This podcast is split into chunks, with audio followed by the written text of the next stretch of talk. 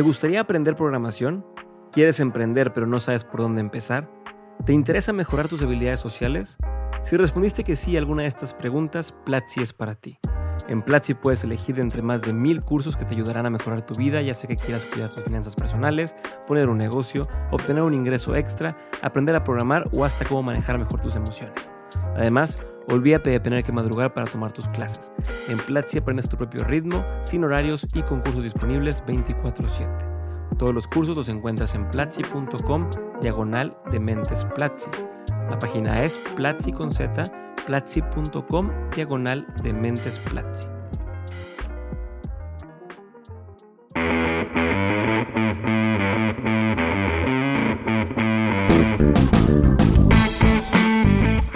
Bienvenidos a este episodio especial de Dementes. Una de las cosas que más me gusta de mi trabajo es poder sentarme con personas que han logrado cosas espectaculares y preguntarles todo lo que se me ocurra. Hace mucho que cuando hablo con los invitados del podcast no tomo notas porque quiero estar 100% presente en la conversación.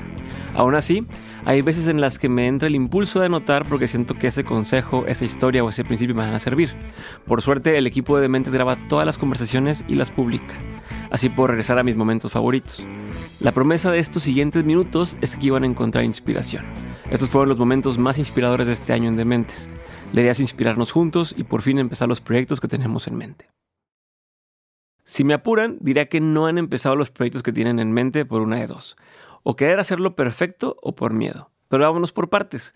Primero el miedo. Esto me dijo el actor Memo Villegas, quien ha salido en series como Sin Nombre, Narcos México y El Último Vagón.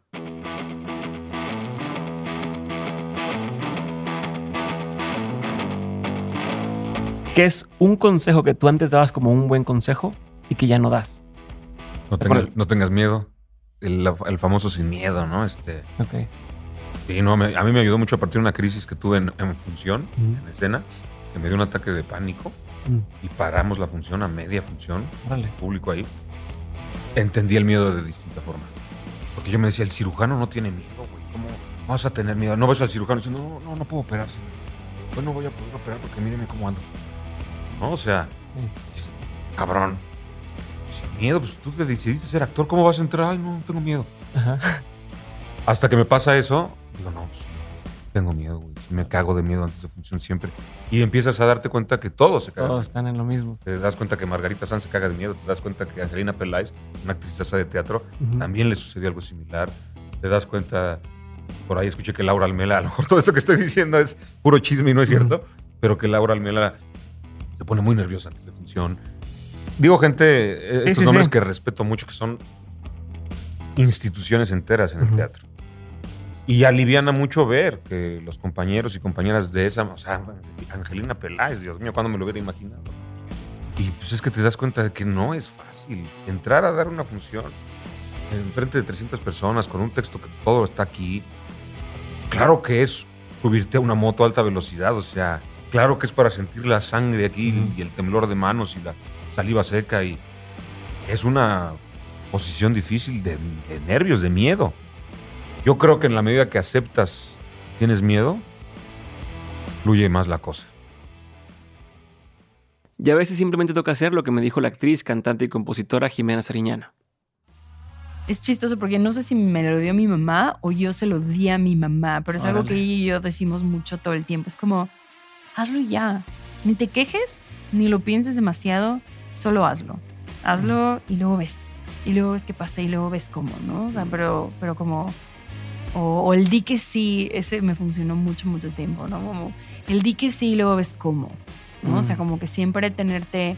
Y lo, y lo relaciono mucho con la improvisación, ¿no? O sea, como que este de, de sí y, ¿no? Como que sí y sumar, y sumar, ¿no? Y ver, y ver qué, ¿no? O sea, como que ponerte en esa circunstancia y luego ves, luego ves cómo resuelves, ¿no? O sea, lo peor que puede pasar es que salga pésima tu conferencia.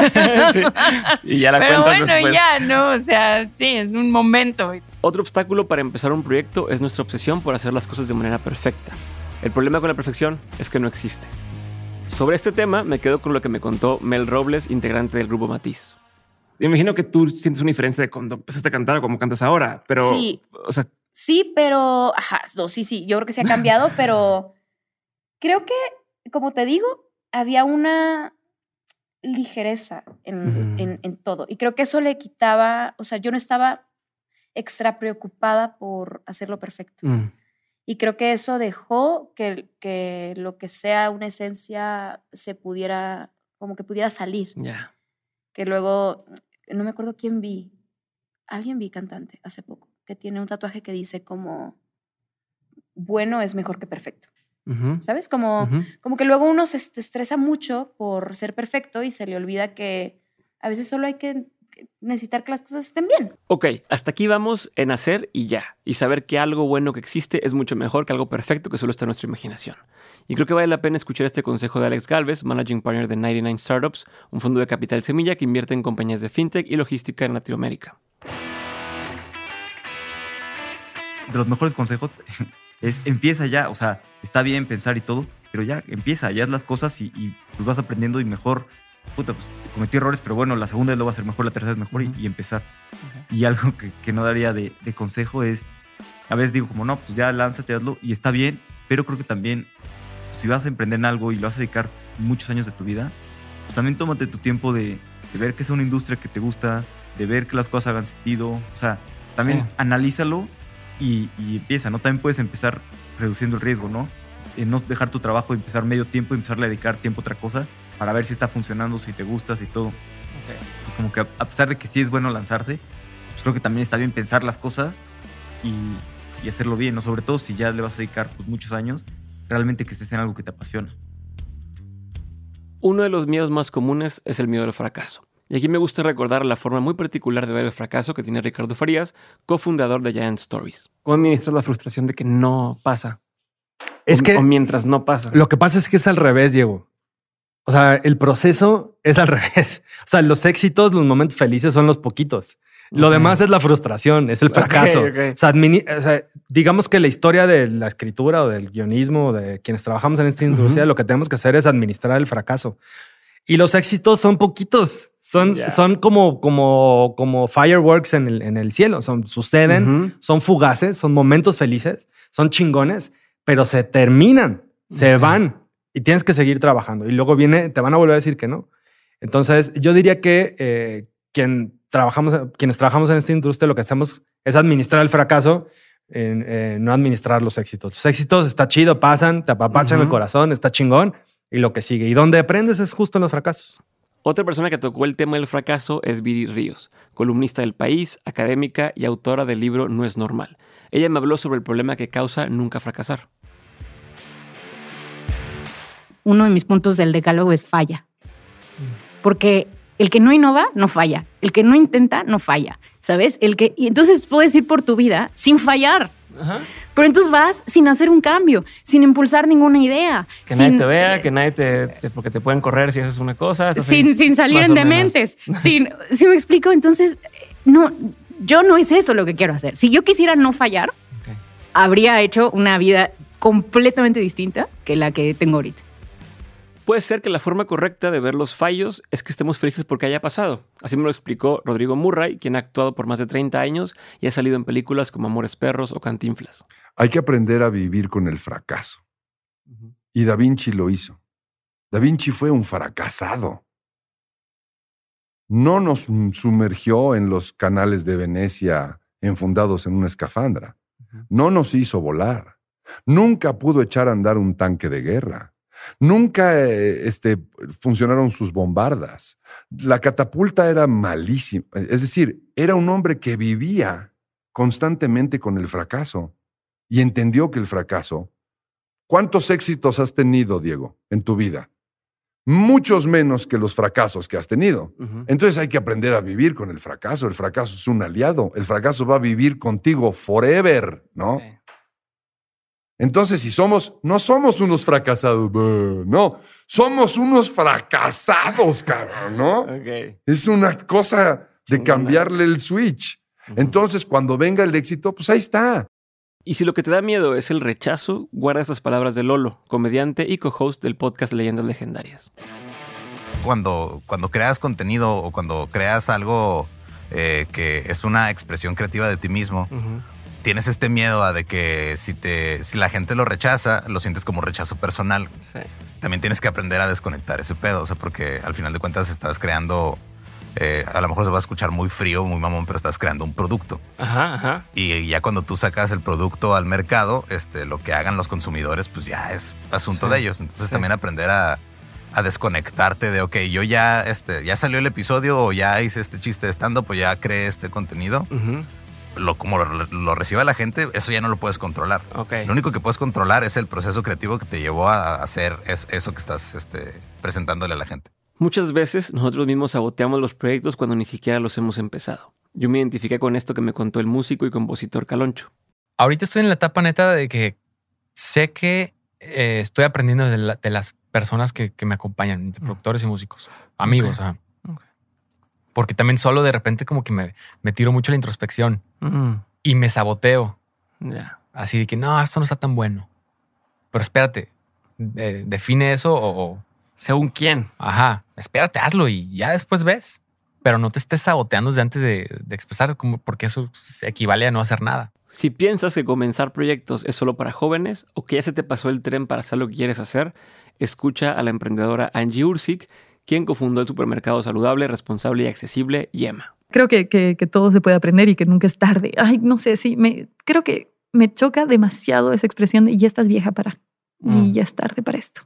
Y que mucha, mucha, durante mucho tiempo de mi vida ha sido una cosa que regía mis, mis decisiones y, y opiniones y sensaciones y de todo. Era como que no, ya estoy vieja para esto. No, ya estoy. No, no estás vieja para nada, puedes aprender lo que sea y no todo es tan difícil como te lo tratan de pintar las personas que son expertas en algo. Eso. Y algo importante, independientemente de lo que estemos haciendo, es que no hay que olvidarnos de disfrutar. Así me lo contó Sandra, la cantante española que forma parte de Del Aporte, una de las mejores bandas de pop electrónico en Hispanoamérica. el único objetivo de hacer música y de cualquier cosa que hagas en tu vida es disfrutarlo. Y si no lo estás disfrutando, hay creencias ahí. Por ejemplo, yo hay veces que empiezo a crear y digo, eh, no, porque tiene que ser así. Me empieza a entrar ansiedad porque quiero que se parezca a cosas, porque quiero que triunfe, porque quiero. eh, y esto, porque estoy celosa de no sé quién cacho, no sé qué. Y aquí abriéndome el pecho, o sea, diciendo, vale, tengo inseguridades y hay veces que esas inseguridades las plasmo en el proceso de composición bloqueando el flujo, que eso nos pasa a todos los artistas, yo pienso, a todas las artistas. Cuando eso sucede, dejas de disfrutar. Cuando dejas de disfrutar, dejas de componer y dejas la música. Así que lo único importante es hacer y disfrutar. Y no estar en plan, esto está bien o esto está mal, porque no sé qué. No. Hazlo y pásatelo bien. Y suena obvio, pero vaya que se nos olvida lo importante que es enfocarnos en lo que realmente queremos y no seguir el camino de alguien más. Esto me lo dijo la actriz Teresa Ruiz, quien ha sido parte de series y películas como Viaje Redondo, Fathers 2 y Narcos México. Eh, mi maestra Sandra Sicat me dio un, un este zapatito todo roto y me dijo tu, tu vida tiene que ser así, creada a mano. E- Era un zapatito que ella tenía, que ella había hecho. Entonces tú tienes que crear tu vida a mano, imperfecta, bonita, rota, bien, como sea. Pero no, no debes vivir una vida que sea de molde, sino tú tienes que handmade life, ¿no? Una vida que tú la hagas. Entonces eso es lo que siempre trato de, de recordar y de seguir. Creo que para este punto se está cumpliendo la promesa de inspirarnos para empezar. Pero si falta algo, aquí va esta reflexión del comediante venezolano José Rafael Guzmán. Cuando tú dijiste, yo me voy a dedicar a esto, a esto. Y yo te digo, yo viajo al pasado, yo te, más joven. ¿Cómo estás? Mira todo lo que vas a tener que hacer paso por paso. Primero, serían hojas eternas. Eh, nada más, así. Y este paso va a ser difícil para ti porque además te vas a ver enfrentado con no sé qué. En este momento vas a tener una eh, pérdida amorosa porque, bueno, también termina. Entonces vas a querer dejar esto, pero eso no se puede. Vas a tener que vencer esto para luego poder hacer esto. Y en ese momento entonces va a crecer esto porque además, entonces las redes sociales. Si yo te doy eso en una lista, tú no haces esta vaina. Tú no estudiaste. Tú no fuiste a una universidad de Cambridge a estudiar podcaster, Hansbridge, nada. nada. Simplemente hiciste la vaina. Entonces, coño, hagan, hagan, hagan. No estudien tanto, no hagan tanto curso. No, nadie nunca está listo para hacer lo que va a hacer.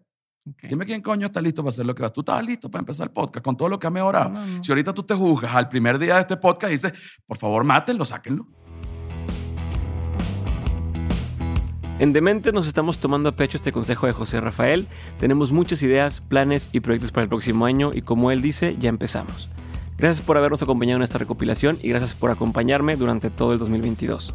Este fue el último episodio oficial del año y volvemos a arrancar la temporada el 9 de enero con nuevos episodios. Por lo pronto me despido, podemos ir en contacto a través de redes sociales, díganme en los comentarios cuáles fueron sus episodios favoritos del año, qué momentos fueron los que más les gustaron. Y nada, tienen todo este tiempo para ponerse al corriente, espero que descansen, disfruten las fiestas, se desconecten un rato y empecemos al 100 el siguiente año. Nos vemos otra vez el 9 de enero. Yo soy Diego Barrazas y esto fue el último episodio del año de Dementes. Bye.